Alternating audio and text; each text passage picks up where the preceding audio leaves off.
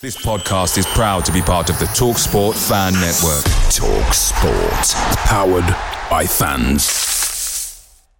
The TalkSport Fan Network is proudly supported by McDelivery, bringing you the food you love. McDelivery, like McKenna, brings a top tier lineup. With Leif Davis esque delivery right to your door, you'll always be winning with McDelivery. So the only thing left to say is, you win. Order now on the McDonald's app and you can also get rewards points delivered too, so that ordering today means some tasty rewards for tomorrow. Only via app at participating restaurants. 18 plus. Rewards registration required. Points only on menu items. Delivery fee and terms apply. See mcdonalds.com.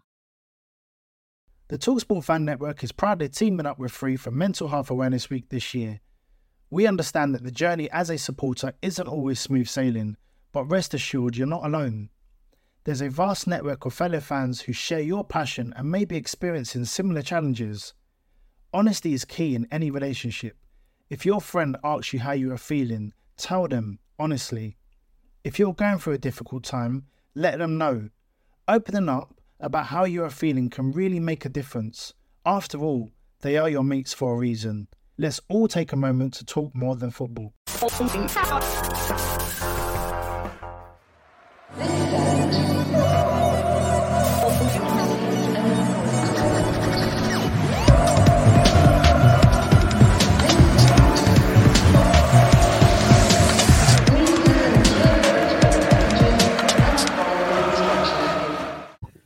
everybody. Welcome to the Blue Monday podcast, flagship show post Accrington Stanley, covering Ipswich Town for the last 1,000 years.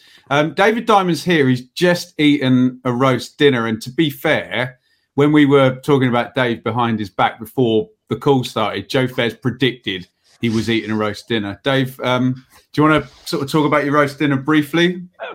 really, mate. Just sort of fairly standard roast beef. Nice, nice roast beef. Nice gravy with roast beef, isn't it? I always think. Yeah, Yeah. good. Standard stuff. Roast potatoes, obviously Yorkshires. Um, probably going to have a dessert afterwards. I would have thought now, but unless no, I don't think Now- will bring it in now. So Dave, for the longest time, I unfairly mocked you on the pod for having more money than me and owning Diamond Towers. But I'm led to believe Joe Fairs now has more property than all of us put together. Um, shall Joe we Fairs now? always had more property than all of us put together. What the hell are you on about? There's nothing new there, is there? What have I missed? Well, Yeah, Joe I've, Fairs I've has just got got like a plant holiday home. in North. Oh, see, now, of course he is a man of. Joe's always a man, been a man of property. Yeah, nice one, Joe. Hope um, is it available to um, your fellow Blue Monday colleagues at at prefer- preferential rates? She's in Frozen. charge. We lost you there, Joe, but we were we were too busy um, too busy mocking you. An anyway, Joe's got a nice holiday home, which um, He all has. of all of the Blue Monday team are going to be using during peak season at discounted rates. Yes. Especially school holidays, I hope. Yeah, yeah, we, we won't need it then, so that'll be fine. we, we'll just pay to go to Barbados instead of 20 grand a head or something. Yeah, watch watch England get beaten at cricket again. Oh, there's a cricket reference, isn't it? Um, David, you must have enjoyed this. Um, before we get on to transfer market stuff and Accrington, Stanley, who are they, and Wimbledon and questions, um, Craig Finbow, Bow, Boff, um, did a great interview. If I just say all of them, I can't get in trouble. Well, I can, I will. He'll tell me off. Um, did a great interview with George Burley, um, Dave. Um, two parts. You can check that out on YouTube and on Acast and everywhere now. But um, the thing that struck me, Dave, a man kind of at, at peace. Do you know? Do you know what I mean? Sometimes we do I- interviews and people are still bubbling about things and regrets, and he was very. No, I know. And I know Craig is obviously a long-standing colleague of ours, but it's one of the best. I think it's one of the best interviews I've seen for many, many a long, uh, a long years. Absolutely superb stuff. You know, he was just brilliant from start to finish. Both in part one, talking about his playing career, and then moving on to his management career. I think we said after we watched it last week. Um, I I watched it through again. That his his passion and um, uh, just everything for, for Ipswich Town just just just came through, didn't it? And you know, he's obviously his admiration for Bobby Robson and and everything, and his his general upbringing at the club. It I, I've just thought it was brilliant stuff. A real um, yeah, a real real pleasure to listen and watch that. Super. And yeah, I, yeah, I had the privilege to, to obviously watch him play live, and he, he was a just an absolute outstanding player, absolutely outstanding. And I still think to this day, had I don't know, with some butts and stuff like that, and we've been all through it for Ipswich over the years and sliding doors moment and stuff. But if there was a negative sliding doors moment of that 80-81 season, it is the time when he obviously got his knee injury at Shrewsbury there back in what the Cup fourth round and missed the rest of the season. I think a fit Burley not saying got his got his got his all three, but I honestly think we'd perhaps won the league with a fit George, but with probably a fit George Burley and one or two other things going our way there. Joe, I've always sort of contended with George Burley that um, if you would like doing Hall of Fame rankings, obviously most people have Kevin Beattie and then Bobby Robson at the top of the two lists. But in terms of combined, he takes some beating, doesn't he? Yeah, and there's a there's a on the billboards or whatever you call them, the sort of window transfers that they've put on the side of the Cobbold stand. It it does say on there um, more more sort of more sort of involvements in games than any other person at Ipswich Town with his 500 wow. as player and 400 odd as manager, 900, 900 yeah. odd games. And I'd say just from my point of view, watching it, obviously the management side is really interesting because it's an era I remember, and sort of I don't think he really minces his words about Matteo Sereni too much, or, or, the goalkeeper as he was referred to, and um, but just more sort of the playing career sort of come down at 15. You, are aware of these stories and oh, they come in, make their debuts at 17, but you didn't. It's like he came in at 17 and almost from that debut was just the right back. If he was fit, played every single game until he left. Yeah, he, he, left he, quite young, really, didn't he, as well? And then had a 200 odd games at Sunderland as well. Sort of a, a real sort of fit guy, and I, I knew he was good because when I've read the when Kieran Dyer did the one to elevens in TWTD over lockdown, and every single person talking about Burley, which is like he is the modern fullback, the guy nice. that could get up and down, so attacking, brilliant crosser of the ball, and that. But you just, I, I say, you, you don't see huge highlights of those 80 81 teams. If you do, probably sort of a marauding fullback, you might spot them every now and again, but they're not the sort of key person that is pulled into the every highlight, are they? So it's just yeah, very very. I, th- I think he was almost almost more marauding as such, probably prior to that. Actually, you know, prior to the Dutchman coming in, um, hmm. he was perhaps more of a sort of a more of a marauding fullback, I'd have said. But you know, two key things: he got his chance because Colin Harper, who was that you know Mills was playing right back, Harper would have played left back got a terrible, terrible injury. It virtually ended his career in the famous, in, in, famous, infamous game at Lazio, um, the away game. Um, and that's what gave Burley his chance at, you know, at 17. Obviously, Robson thought it was right. And then, you know, as Joe said, um, you know, to play all those games after that injury, because that was a, that was pioneer, as you said in his interview. That was a real pioneering bit of knee surgery there. Usually, cruciate ligament back in those days, your career is over. So, um, yeah, royal credit to his fitness and commitment and everything to not only play what four more seasons with Town, I think, and and another certainly certainly four or five with Sunderland after that. Fantastic. And there's some Brilliant. interesting bits when he talked about sort of Bobby Robson and Mick Mills and how Mick Mills was just his standard setter on the pitch there. And I sort of made you think, I guess that's how he sort of envisages his relationship with Matt Holland as well, that, that Matt Holland was the guy was, on the pitch brilliant. for him who effectively did did what Mick Mills did for Bobby Robson, Mr. Consistent, Mr. Steady, sort of not the manager's son sort of thing, but very close to the management and the, and the guy out there getting his message out there. But and what was interesting, he clearly got good characters. You know, he was very, very aware, of that, having good characters in the team, and he really dwelt a lot on Venus, didn't he, Vino, and and obviously Magilton as well, and pretty much built the team round, built the team round that. Amazing stuff. Um, so check that out. Uh, Craig's excellent yeah. interview with um, George Burley. Two parts on YouTube and on um, on Acast. And um, when you were talking, Dave, I was thinking the person that gets credited as a marauding fullback from that era, right back, is Viv Anderson, um, isn't it? But Burley predates him by a few years as well. But oh, anyway, oh, absolutely. We could, we yeah, could yeah, talk. Yeah. We could talk for hours about that. But um, bit of news actually. We're going to get. We'll do the Accrington game in a minute. Joe, um, Tyreece Simpson has been recalled um, to from Swindon um, back across, and we'll be speculating as to why and what's going to happen. But um, just tell me your perception of what the sort of chain of events may be now, Simpson, Norwood, etc.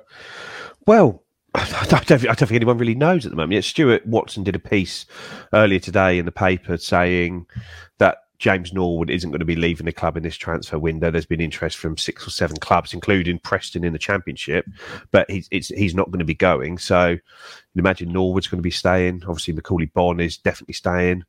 Does it raise a question about Joe Pigott, who was sort of an unused sub yesterday while Kayden Jackson, James Norwood got on ahead of him? Is Jackson, who's probably one that they would not mind getting out the door with his contract coming up? Is is something more imminently happen with him, or is it just they want to have a look at Simpson and then they want to send him elsewhere in this division, either somewhere else in League One or to a different League Two side? I don't know, but it seemed on the surface it seems a strange one because it's the sort of loan spell is going perfectly, really, from our point of view, and that he's is their only striker. He is playing week in, week out as their number nine. They're a progressive football inside, real good pass side that dominate the possession stats most weeks, and he's been a real a real positive spell there. Um, I think it's Ben Garner, is it, who was okay.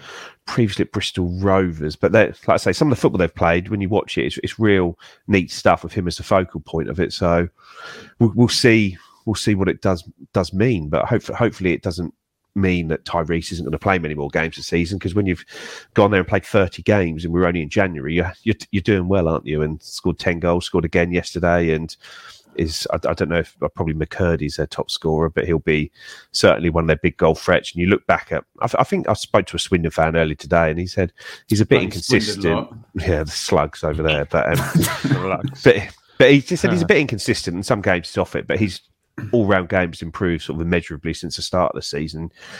Uh, like I say, good goal yesterday, 25 yards out left foot, just curled it into the bottom corner. And the one sort of a couple of weeks ago, just the sheer strength and physicality of him just boshing off two defenders and then knocking it onto his right foot and just with his weaker foot just smashing it into the top corner. And he is just an absolute specimen, isn't he? And might not be the quickest off the blocks, but I mean, once he gets going, he is oh, unstoppable. That was you noshing know, with a B, Dave, not noshing with a. I know exactly what it was. You know, but but there's certainly. I know he's been playing at League Two, but you know, having watched. um um, obviously he's a lot more experienced, but Bishop yesterday and the job he did for Accrington, you know, Accrington yesterday, you know, maybe you know, McKenna sees sees something, sees something, and he wants to have a look. Mate, um, possibly, I think I've seen that on the forum that perhaps there's another potential League One side wanting wanting to take him. Mm. So um, perhaps he's going to have a look at him first and then let him go out again. But yeah, it's a kind of interesting one, and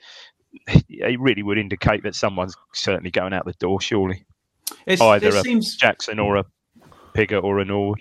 It seems a relatively new thing now that um, the loan market is changing, isn't it? And teams are very, you know, if something goes well for half a season, they're very happy now to just recall, send them out somewhere else, and if they go up a higher level and look at someone like Gallagher now in the Premier League, and then his step is going to be half a season Charlton, half a season Swansea, half a season Palace, and or a whole season Palace, and that'll be Chelsea West next Brom season. wasn't he last year as well? But oh, I mean, yeah, good be, point. Yeah, sorry, yeah. West Brom. Yeah. But, you'd be very you, disappointed if you're a Swindon Swindon fan. Yeah, they've got a really small squad. Never and, fall in love with a loanee, Dave. But you've, oh, you've it's, it's happened a lot this year, hasn't it? And when you look at, I, I, know last year it happened a bit like Newport. I think they had five players doing really well, and they all just got called back in one day. Scott Twine amongst them, and and it's just it's making it Norrington Davies from Luton out to Stoke. That really got the goat of all the Luton fans. yeah, well. and it's, it's it's almost I don't know. It's it's strange, and it's we're we're in the position on both sides of it effectively where Christian Walton we'd mm. agreed a season long loan for him, but that was going to um, be my next question. So parlay your answer into okay. Christian Walton. But um, Brighton had recalled him effectively. They said, okay, no, you come back here and sit on the bench for us. We need a third choice keeper in these COVID times. So get back here. And Macauley Bonne, it sounds like we spent weeks and weeks having to negotiate just to keep him here. When you listen, listen to his interview on the Friday night before the Bolton game last week, there was interest from high levels. There's big money on the table. Helpful four game win streak for QPR at the right time for our sake, yeah, hasn't it? But, but it sounded like yeah. they had better options for him. And I don't know, I, I, I personally sort of being totally blunt, I don't particularly like it, and I don't particularly like what we've done to Swindon. I think they're sort of upheld their side of the bargain, but it's happening to us, and it's it's football at the end of the day. But it does seem almost like these season-long loans. If they do have the break clause, it needs to something needs to be done a little bit. So it's a break clause on a certain date. You decide on that date whether they're going to go back or not, rather than just drag it out through notice, the month. Because yeah. because there was ones last year where, on, literally on transfer deadline day, players were just loans terminated, pulled back, and it leaves the receiving club in a tough position. But ultimately, they they at this at this point in the window, there's still a week or so left. Swindon obviously knew this clause existed, Slugs. and and they should have made other plans in case this clause was activated. In the same way that our recruitment team, you can't imagine all the eggs were in the Christian Walton basket. There was talks going on. I think it sounded like with Nathan Bishop, so that if Walton didn't happen, we've got a backup. So, like I say, you know these clauses exist, and you need to make sure that you're ahead of it. And I'm sure their recruitment team are, even if they are disappointed. Dave? Should have gone to Slough. Um, yeah, it's, it's an odd one, isn't it? I suppose he was out of uh, uh, Joe's glass. Always makes me laugh. Sorry, Joe's It's glass. I'm not sure if it's because Get on it's, YouTube it's like watch a, that. it's like a vase, isn't it? That is Look is a- the that That is of nine. Slugs glass, that, isn't That it? is Basically, a massive. If I'm drinking out of this, it means I've had too many beers on Saturday night, and I need to Got keep, water it keep my fluid levels up. beauty. Um, what was Mine, Dave, just quickly, if you're watching yeah, on Walton, YouTube, um, mine yeah, says mummy.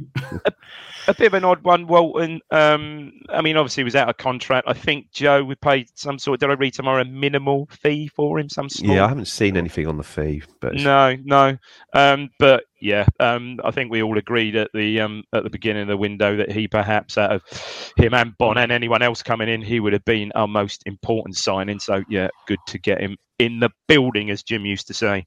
And contrary to what we may hear from certain supporters of um, other clubs who may have previously employed our chief exec, I think it's another um, chick in the box. Um, those were the those Yep. were the two that we we wanted to stay, and um, but it just seems wrong. They- they will. That the main business in the transfer window is re- is making sure you keep two players that you've got till the end of the season, apparently anyway. So it's almost like no, I I, I agree it, with it you. seem- actually, it seems, it seems on wrong, the doesn't um, it? Like we're we're busy effectively in the in the market, just trying to keep the same squad that we've got. Protecting your squad. Well, we've already got deals agreed to the end of the season, so I don't know. It seems I suppose is the, that, something needs to um, change, doesn't it? I suppose the very harsh contrarian argument would be sign your players full time and don't rely on loanees would be people's comeback, wouldn't it? Where does that leave us on loans now, Joe? Is that is that it? Is that are we up to the max now? Obviously, Barry's gone. Is that And Bakinson's replaced him, hasn't he? So we've still got Bonne. him? So, Well, Walter's Bonne. not lonely anymore, so we've Sel- got oh, Bonne, cool, Celina, Bakinson, Celina, and Coulson. So we do have room for Coulson, one more. of course. Yeah, You've So we've got one again, more up our- sleeve. so Bakinson was going to be my next question, um, Dave. Obviously, I've seen a fair bit of him playing for. Yeah, I was gonna, well, I- we're gonna. I was gonna bounce that off you because I hadn't seen him at all. So, um, Well, yeah. Until um, and to be fair, I know I've been um, jovial with the Bristol City fans. They were actually pretty good with their insight and pretty fair with their um, with their thoughts from from my perspective. So, um, so you know the story with Bristol City is that they're they're in a bit of financial trouble now, and there was a bit of a reset um, a couple of years ago, and they were doing really really well with their recruitment, and obviously we know to our cost because of Webster. Um, I don't know people like Joe Bryan and Bobby Reid and Lloyd Kelly, who um, you picked Oh, out very quickly. yeah, yeah. Dave sold for lots of money. I'm probably missing a few um, out there, but they started putting some youngsters in, and it was him and um, Antoine Semenyo that kind of came through and looked like the the good youngsters. And um, he was one of those players where he would stand out in games because he's kind of, you know, quite sort of tall and rangy and rangy. um, yeah. yeah. Languid.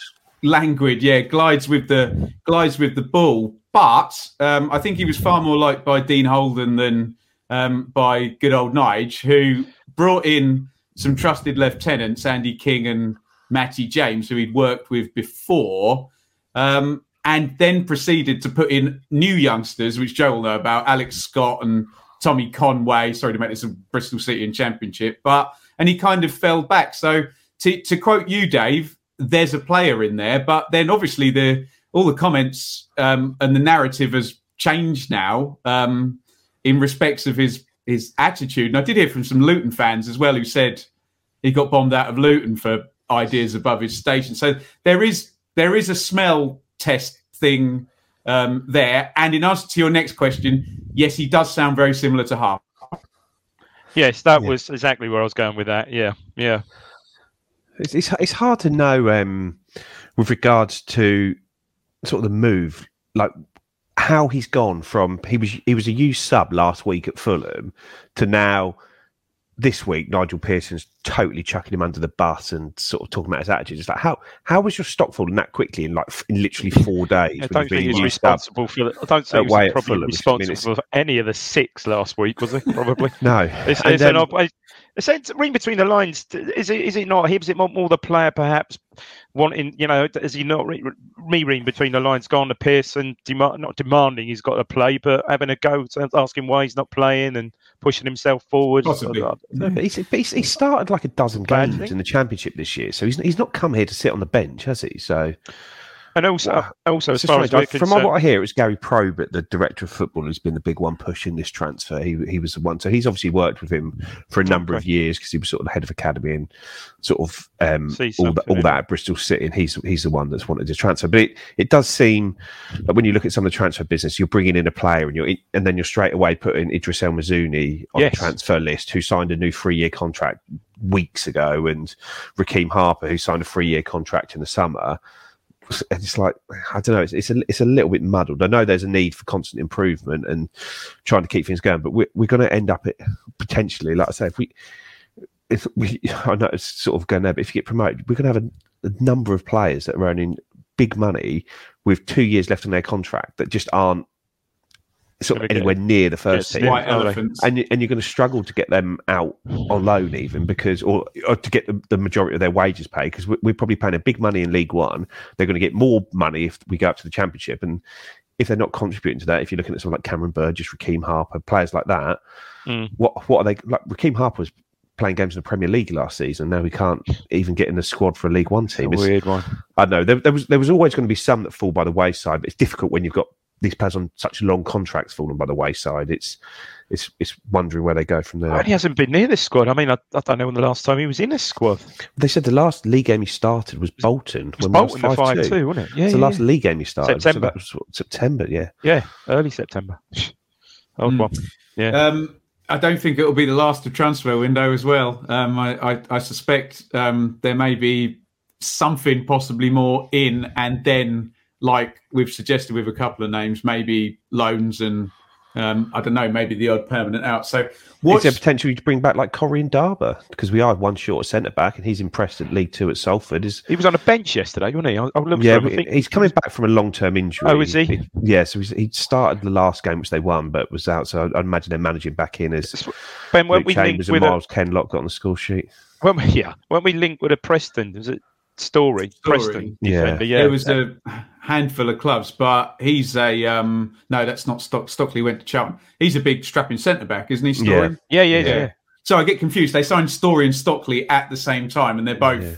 big, and one's a striker and one's a centre half. But at Cheltenham. yeah, um, so we, but- we, we do we do feel one light at the back, don't we? Centre, centre half wise. If we're playing three, when you've got Donacien, Woolfenden, and Cianciala's Edmundson, gone. and then you've got Burgess, but behind that you haven't really got anyone, have you? So you've got Albie Armin, but he's still an under eighteen effectively, and Elkan Baggott, I guess, who's an under nineteen now, and then.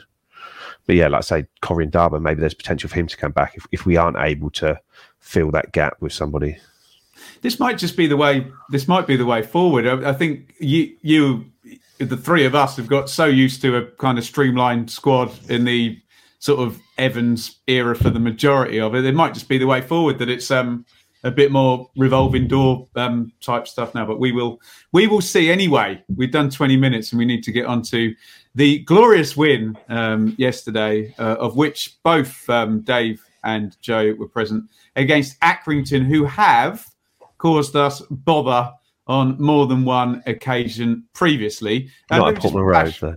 Not at Portman. No, that is a fair point, Joe. Um, let me just bash through the Ipswich um, 11. One change, um, particularly in central midfield, that was um, sort of facilitated quite quickly before the game. But so Walton in goal, Donacien, Wolfend and Edmundson, Vincent Young, Burns, Carroll in with Morsy, Celina, Bonne, and Chaplin. Dave, thoughts on that?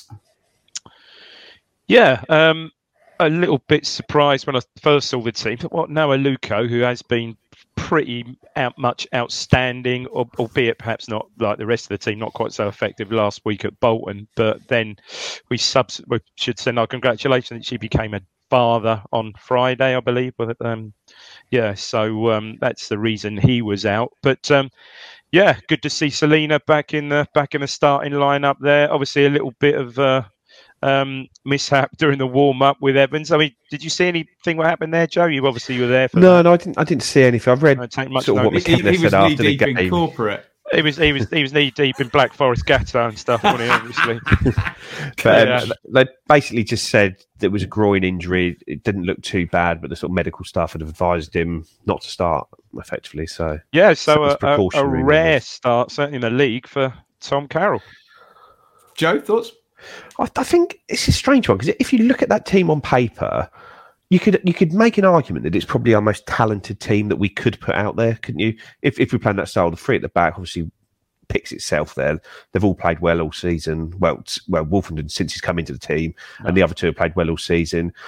Burns has been brilliant. Vincent Young is a player that maybe hasn't played as well, but I think there's a there's a big talent upgrade between Vincent Young and Penney, and it's sort of maybe harder playing on the wrong side. But midfield, Tom Carroll with all those games in the Premier League behind him, Sam Morsy speaks for itself in there, doesn't it? And then Bersant Celina, Conor Chaplin, two players that have sort of been in and out of the team, but have sort of accumulated good numbers for time they've spent on the pitch, both in goals, assists, and that Go Macaulay. Bond's our best striker, isn't it? And I say I know Sonny Aluko's played well. I know Lee Evans is done okay in there, but I say you could if if we rode that team that eleven till the end of the season, I think you'd be you're not going to be far off, are you? Because there's some real real know- quality in that team. You know, I, I still prefer. Perhaps we'll get to that. I still do prefer a, a left-footed, left-sided, left back. But yeah, I mean Vincent Young.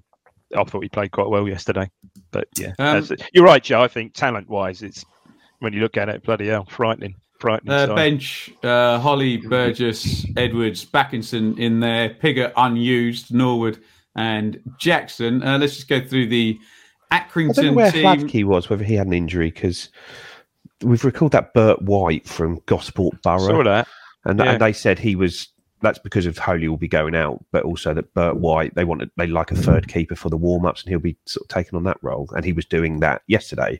So Burt White was there doing that role yesterday. So whether Hladky maybe he's got COVID, we, again we don't know any of that side, or whether he just had a minor knock, or whether he's maybe one that could be going out instead of Holy. I don't know, but again, I guess we'll find out in the next few weeks.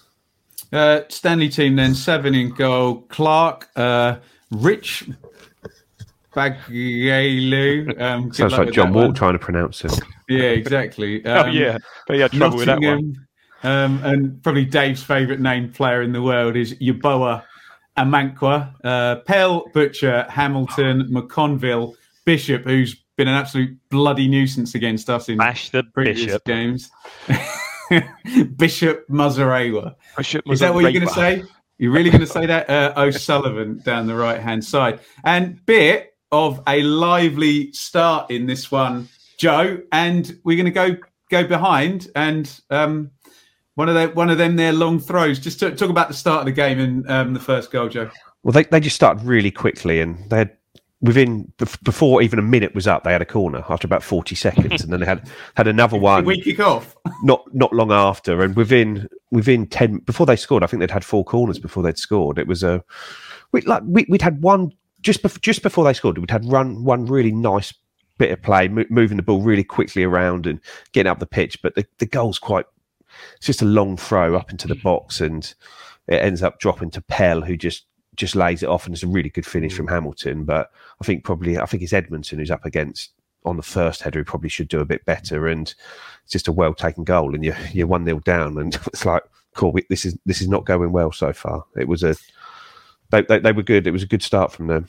Yeah, I think it I- was a really well. It was a really well taken goal. Lovely, good technique. Left foot kept it low. Yeah, I agree with both. We often spend a long time looking for a mistake, but sometimes uh, a throw in lobbed in, quick layoff, they've pushed up, haven't they? Um, I think it's comes out to make the block, and probably if he doesn't, I reckon Walton gets a better look at that. And um, but it is right in the corner, isn't it? Yeah. Um, Dave, we're going to get back on terms pretty quickly and talk to me about this goal, but more pertinently about this assist. Oh, it's ridiculous, isn't it? I mean, it, I mean, for once, it comes from it used to be us conceding from our attacking throw. It comes from their attacking throw, And It's that's a poor- just after they've hit the bar as well, isn't it? From Yes. point. Yeah, Yes, it is actually. Yeah, that's the yeah hell of a save. I think he gets a touch on that, doesn't he? So there's a I deflection so. before the save as well, Dave. Yeah. Brilliant. It's uh, a brilliant save, isn't it? outstanding save.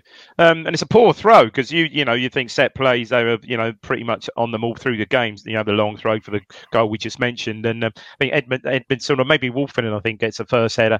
Chaplin just helps it on, and uh, then it's just brilliant. Um, falls to Celina. That that was interesting yesterday. At least it was pleasing to see. Um, which was a bugbear of mine. At least Celina was staying up for for um, their attacking corners, which is uh, Dave which says always the bugbear, he literally is triggered every time in the stadium, Lit physically like shaking and yelling I hate time. that. I hate that. I get it the same. It's like when Conor Chaplin's back for a defensive corner. It's Why? he's not What's the win header, is point? he? What's the point? Um, and then they stand off him, so it gets to Celina just in our half. He's allowed to turn. I could control at first, but he's allowed to turn and then run, and it's an unbelievable run. I mean, I see, I watched it again. I should have watched it again on Quest. I was watching it again.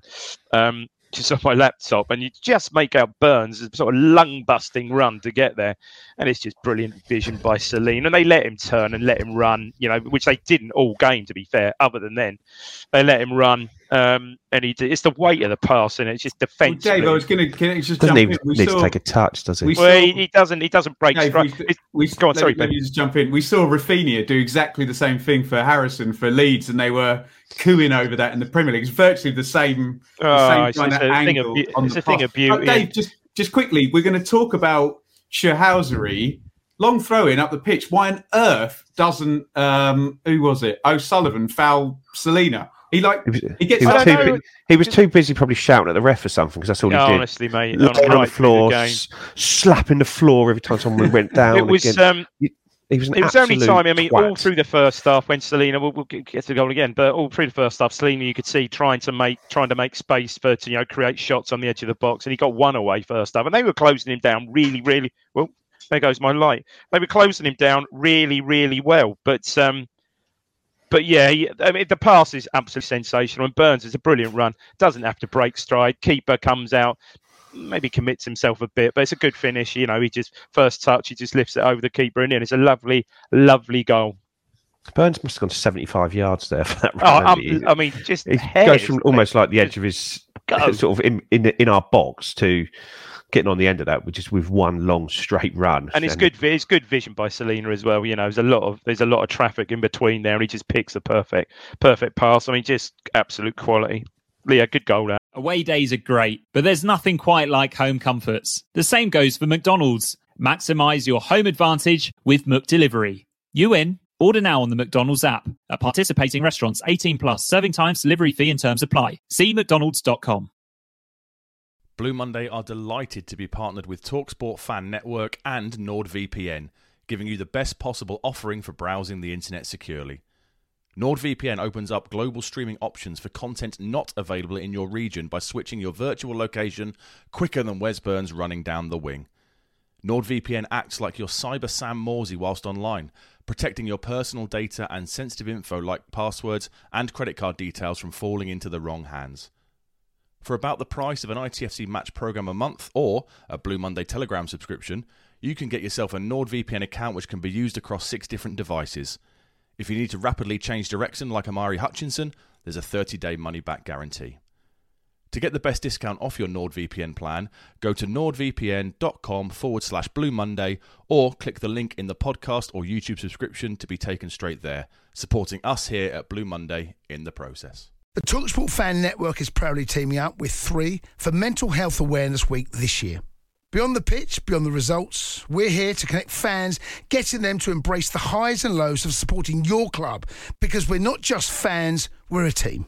With two in three football fans having struggled with their mental health, we understand that life off the pitch can present its own challenges.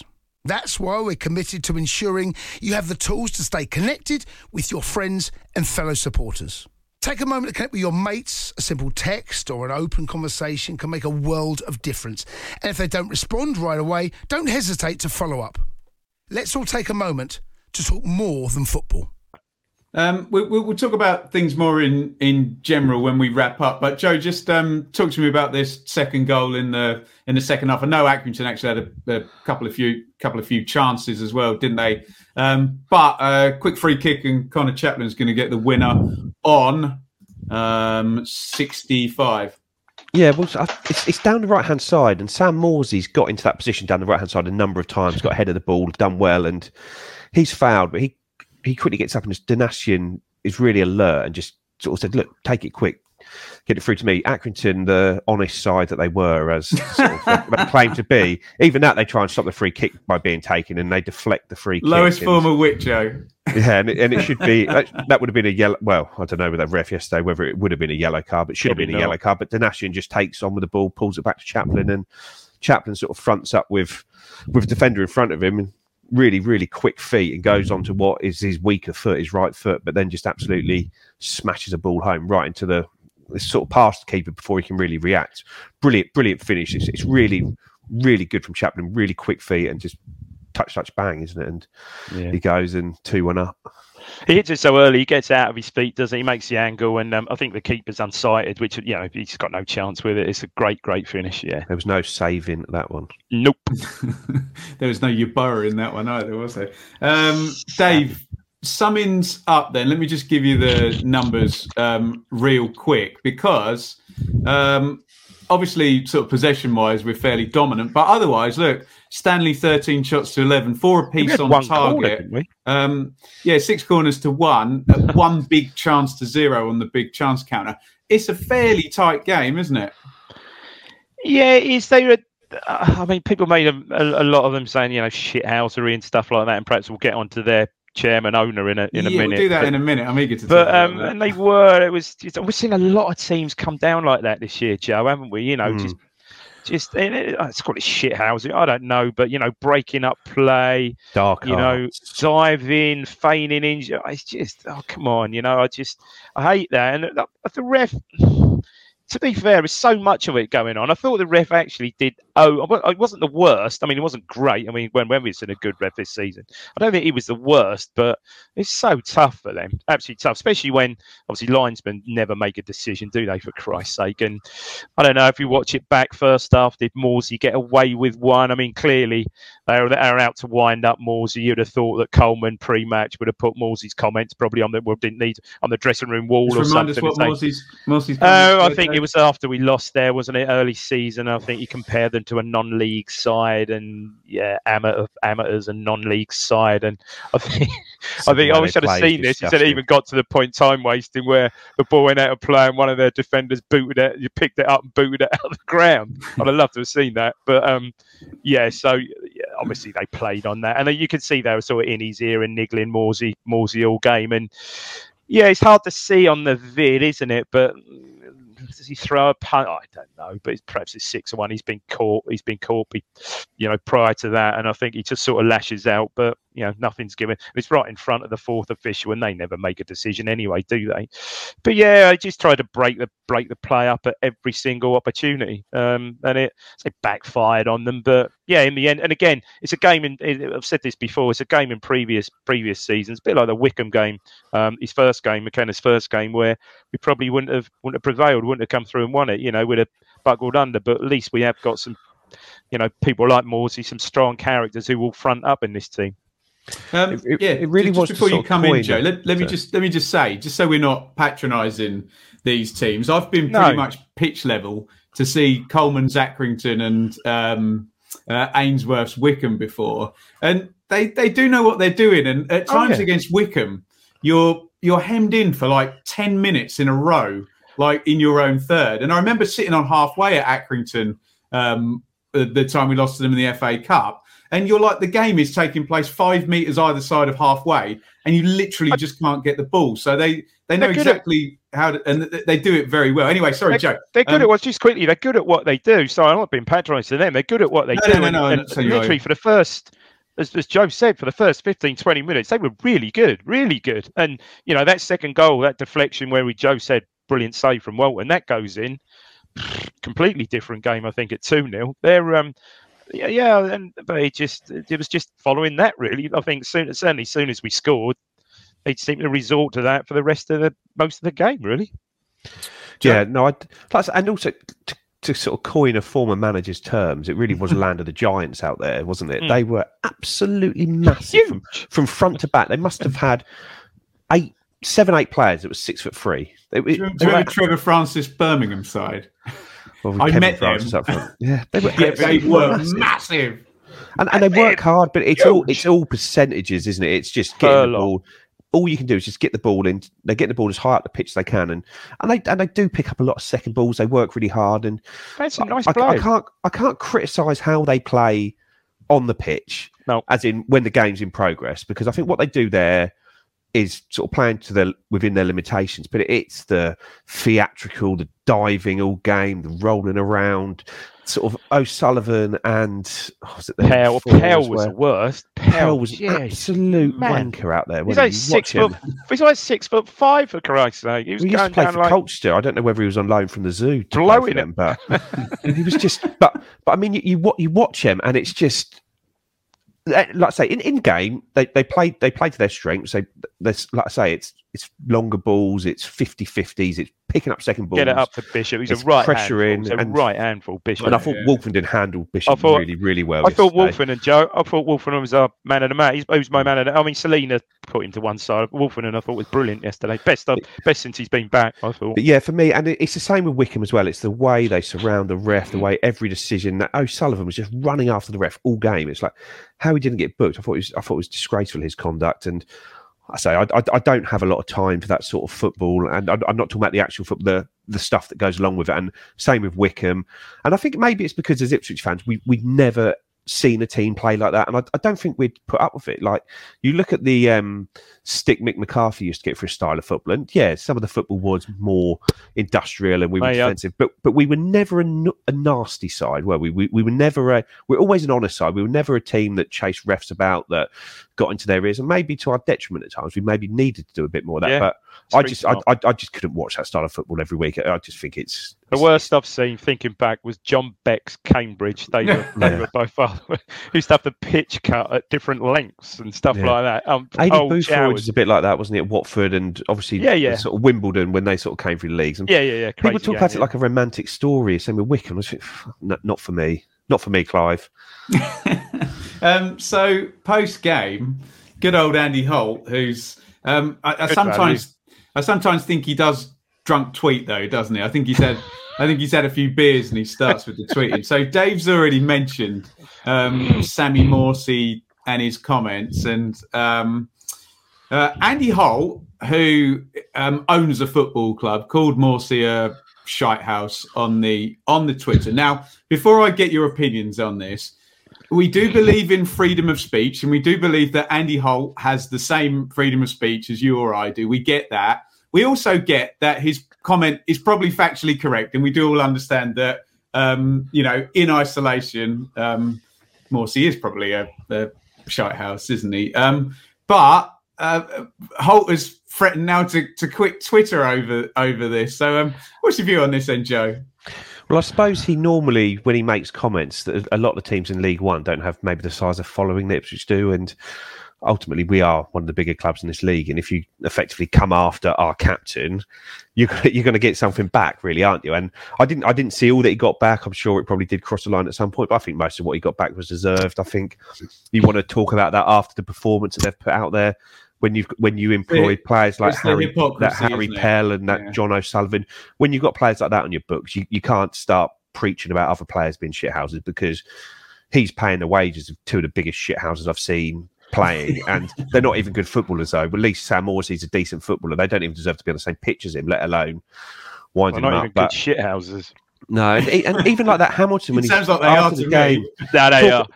talking about how he was he's an honest player and he wouldn't go down and try and get a player sent off. And it's like, well, if you've been punched, you've been punched. Like it hurts, doesn't it? And he, he's still going to describe it as a shove slash push. And it's like, well, sh- sorry, shove slash punch. And I don't know. Andy Holt can say what he wants to say, but ultimately he will. I'd, I'd imagine he'll be getting something from the FA about that because Joe, you it's can't- still you can't it's, it's what Morsy, and that, it, that still comes from what Morsy said. You know, Yeah. there was always going to be come back there, and uh, I honestly think we don't know at pitch level, but I'm, I bet sure their players are in it, in Morsy's ear all game, giving it to him, especially when they went one 0 especially when they went one 0 up. You can imagine it, can't you? So yeah, And yeah, can Morsy, fair play, Morsy. Morsy gives it, Morsy takes it. Fair enough.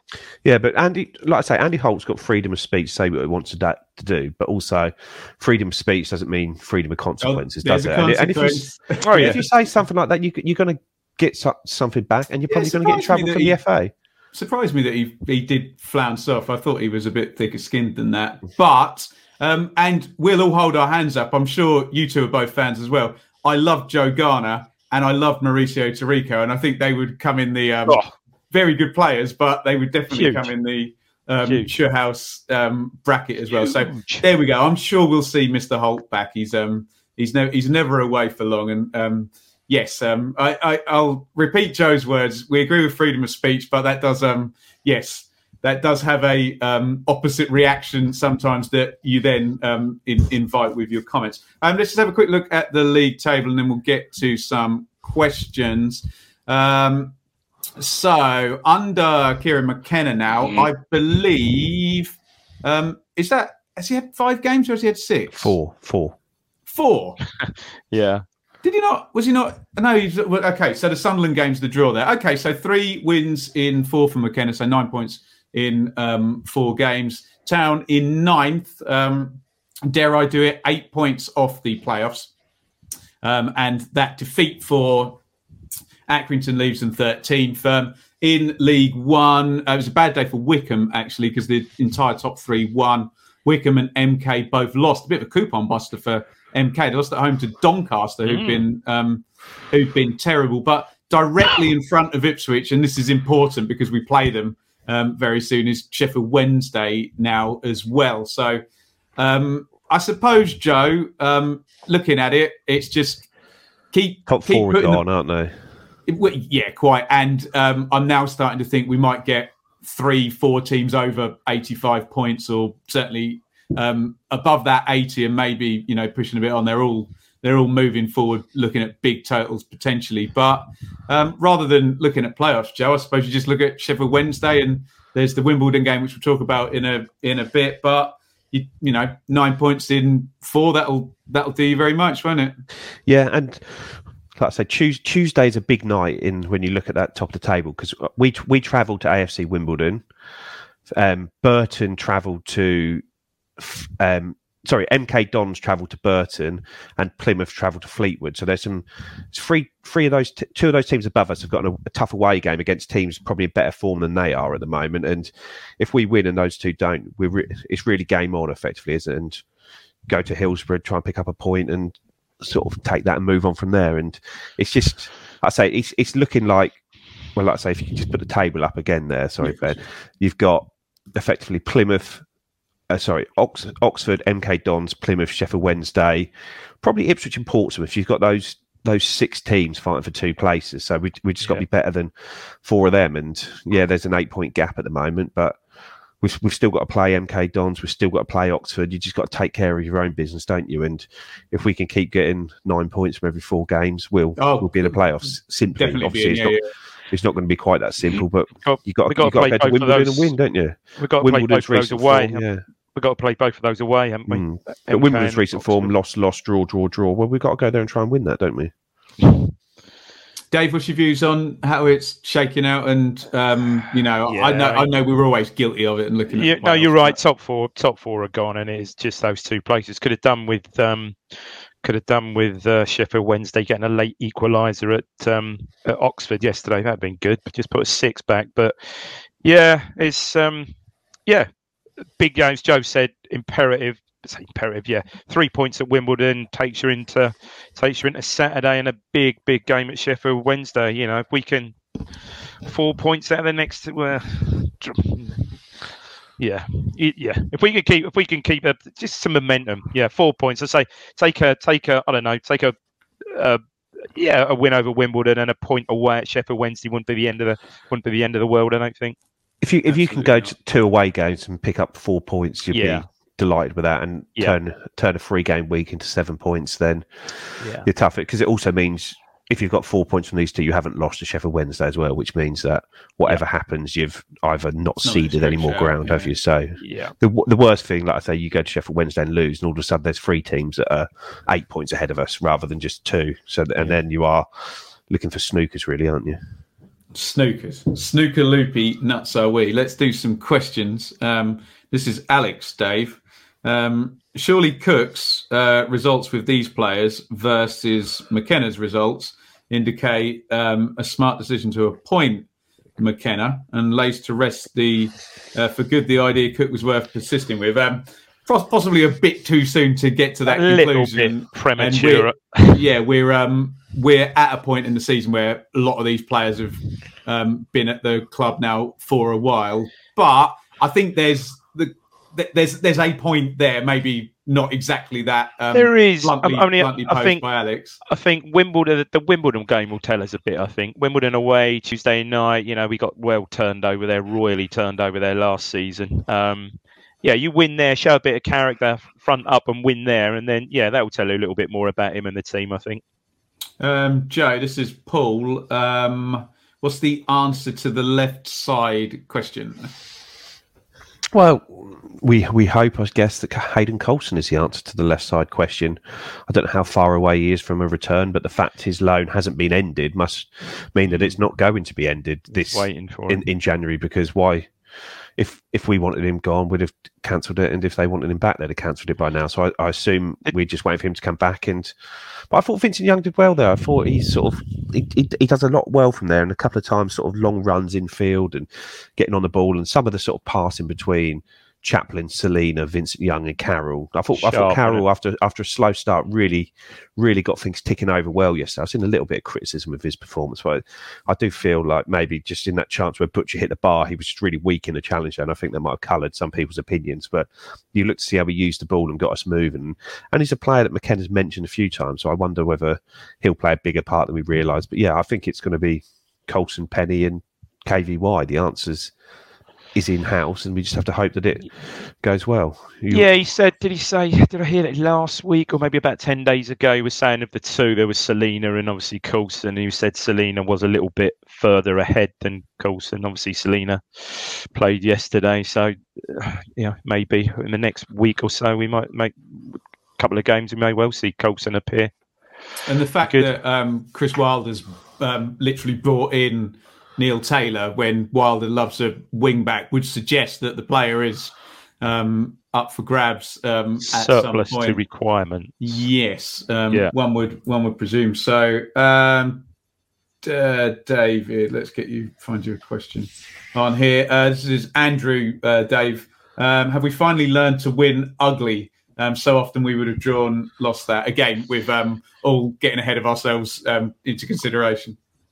Yeah, I think s- I, I think so. You know, like I said earlier, it's, it's a game there we, we perhaps would have buckled under the it wouldn't intimidation as such, but under those sort of facing those tactics. You've seen it before, many many times, certainly at Portman Road. So yeah, it was good. I think we have got one or two. You know, uh, uh, mentioning Morsey and one or two others. We have got one or two stronger characters in the side. You know, well, I think we said last season, other than you, you look through the side last season by comparison, and other than Chambers, really you, you sort of look you, you look for leaders, you look for characters, and you really couldn't see much. Well, I think there's a few in this team, and um, yeah, I think you can see the benefits of that now. Um, Joe, this is Pablo Canuga.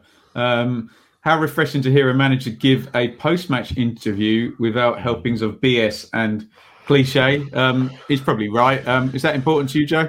It is to me, yeah. I, I like to hear an intelligent view of the game, and I don't see that. Like I say it's not, it's not rocket science out there. I'm not. I'm not saying we understand exactly what's going on, but the football. It's, some managers want to put this like cloak of invisibility over everything that goes on off the pitch and Mm. pretend that they're sort of doing something that is totally outside the wheel that no one could possibly understand or possibly think of themselves. But I'd imagine a lot more of it is more simple than most realise. And McKenna's happy to talk about it. He's happy to talk in detail. He's happy to talk about how they played, the, the bad start we made, how we came back from it. And I know they're actually quite refreshing to listen to. And I guess some people might they might not like that side of it, or maybe not like it, but not be that interested in hearing the detail. But a, a, lot of fans are interested. We're all interested in it, and it's it's nice to hear someone who's so assured in themselves and confident in their own abilities that they're willing to talk about it. I think that's definitely a generational thing. The sort of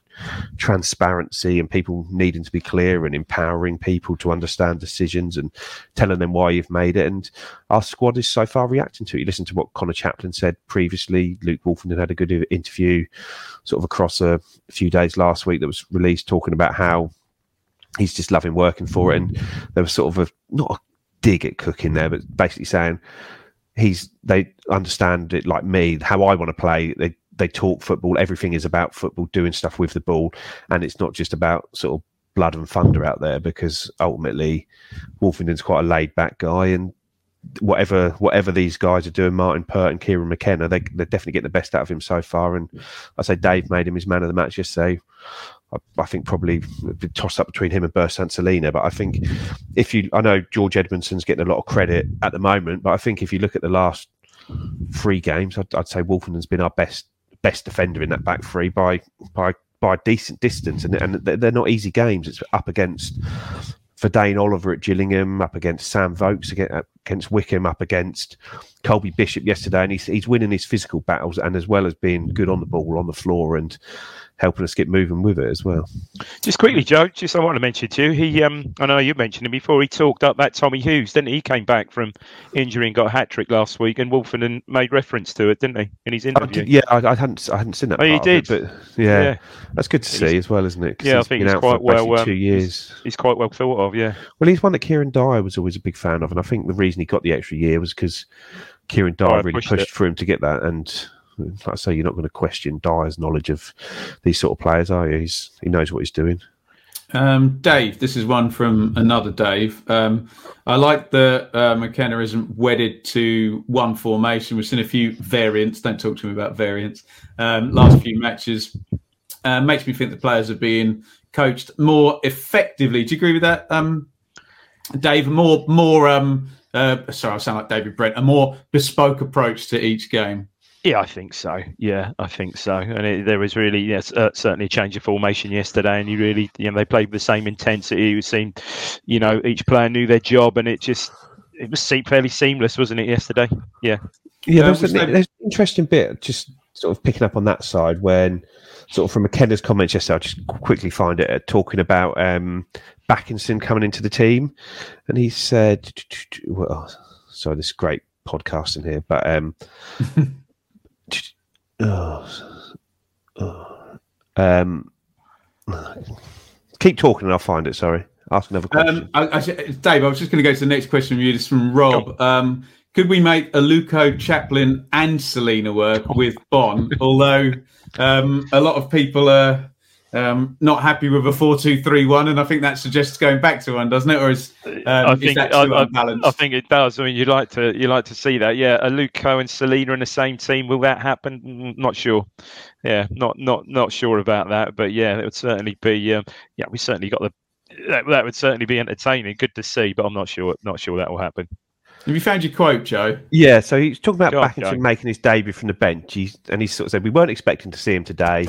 He trained with the squad yesterday, managed to be in and around the game prep as much as he could. He was at the training ground with the boys to keep them around it. He was in the meetings, in and around the dressing room. We wanted him to come down and be in and around the dressing room to get a feel for the boys. So thankfully, he was there when the injury came. No, he, he stepped up. Yeah, so it's, so it's just interesting that it's there's game prep that's been going on all week for this game, and he's not he's missed a lot of that. So they're just trying to bring him in at the end of it, and it, it does feel like everything is more organised. And but we're now in the we're now in a run now, aren't we? Tuesday, Saturday, Tuesday, Saturday, and that's something McKenna's.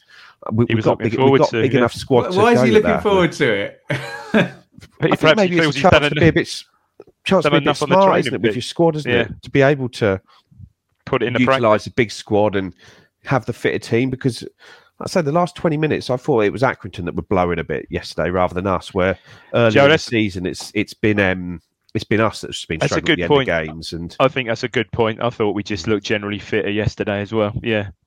Yeah. Um, brilliant stuff. Thank you, everybody, as ever, for the questions. We'll have a little look at Wimbledon, but I just need to update because Richard sent me. Um, this is ITFC women who won 5 2 against Keynsham. And a couple of um, our sponsored players, um, Abby Lafayette, um, did she score the opener? Did she set it up? Yes, she scored. Assist, I think. Uh, or set it up. Oh yeah, an assist from the corner, um, and then a hat trick um, for Friends of Blue Monday. Um, now sponsoree is that right word? Uh, Lucy O'Brien, um, who nearly got a fourth as well. Um, if you want to get involved, um, and this has kind of just come out of nowhere. This is just how how cool our subscribers are. There's the Friends of Blue Monday um, now, so if you want to get involved um, there, and it's very much appreciated from us and from the um, guys down doing the um, women's I, team. I did bump into one of the friends of Blue Monday in the pub last night, Chrissy Day, who I saw in there. I I didn't know I, Chris very well. I was a few um, sheets to the wind at this point. So I can't remember whether I said I'd give him a shout out. So if I didn't, you can have one anyway. But yeah, no, I bumped into him, and he's one of the friends of Blue Monday. So that is another perk of being a friend of Blue Monday. You might get to see me in the pub as well. And I should say, uh, Chris and I um, listened to um, Bat Out of Hell many, many times in the car um, as teenagers. So uh, we'll give a shout out to the recently um, passed uh, Meatloaf, um, uh, which, when you mentioned Chris's name, it's like one of the first things I think of. Right, let me just quickly get these fixtures up real quick. So, yeah, you've already mentioned them.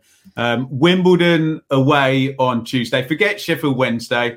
What do you want to see at Wimbledon um, team wise then, Dave?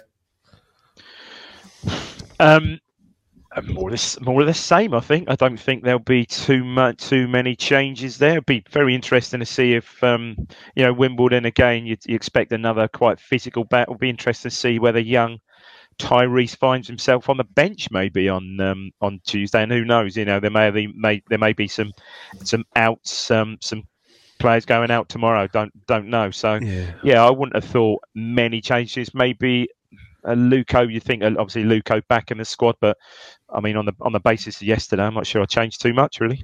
We're going to have Joe Pigott playing against his former team.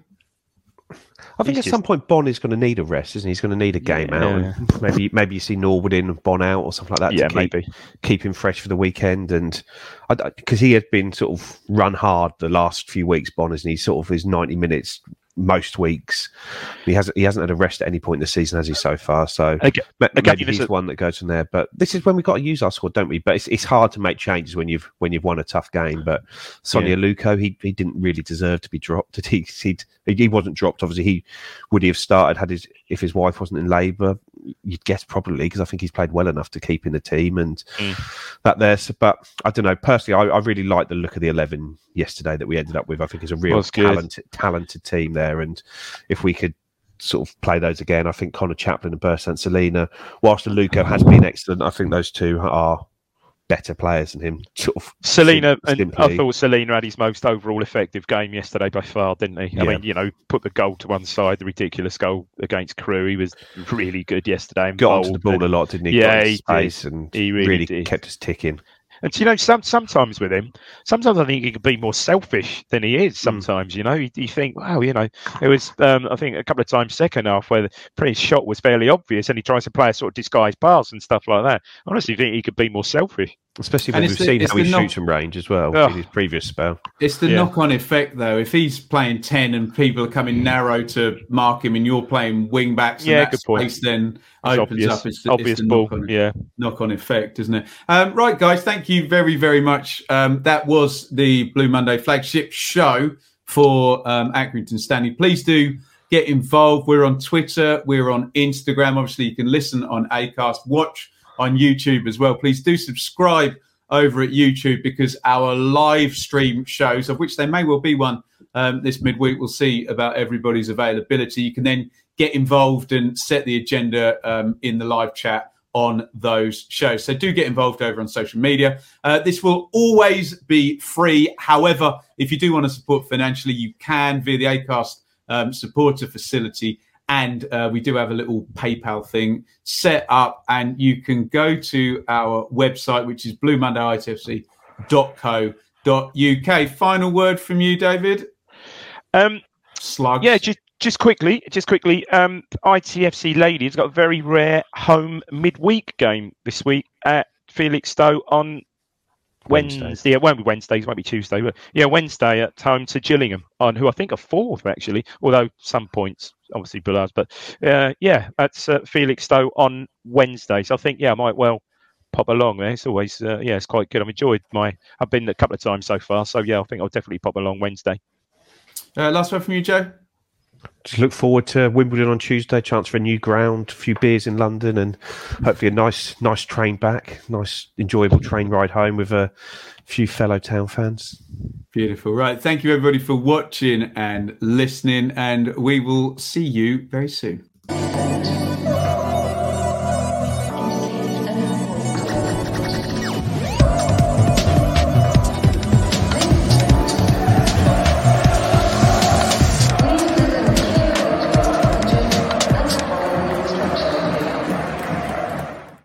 The Talksport Fan Network is proudly teaming up with Free for Mental Health Awareness Week this year. We understand that the journey as a supporter isn't always smooth sailing, but rest assured you're not alone. There's a vast network of fellow fans who share your passion and may be experiencing similar challenges. Honesty is key in any relationship. If your friend asks you how you are feeling, tell them honestly. If you're going through a difficult time, let them know. Opening up about how you are feeling can really make a difference. After all, they are your mates for a reason. Let's all take a moment to talk more than football. It's the promotion running. Everyone is gathered round to watch. The McNuggets share boxes are there offering much needed distraction. Your mate's already been booked for double dipping, but in you swoop to steal the last nugget and claim all three points. Oh, and there is the Harry Clark fist pump to celebrate. Order McDelivery now on the McDonald's app. You in at participating restaurants. This podcast is proud to be part of the TalkSport Fan Network. TalkSport, powered by fans.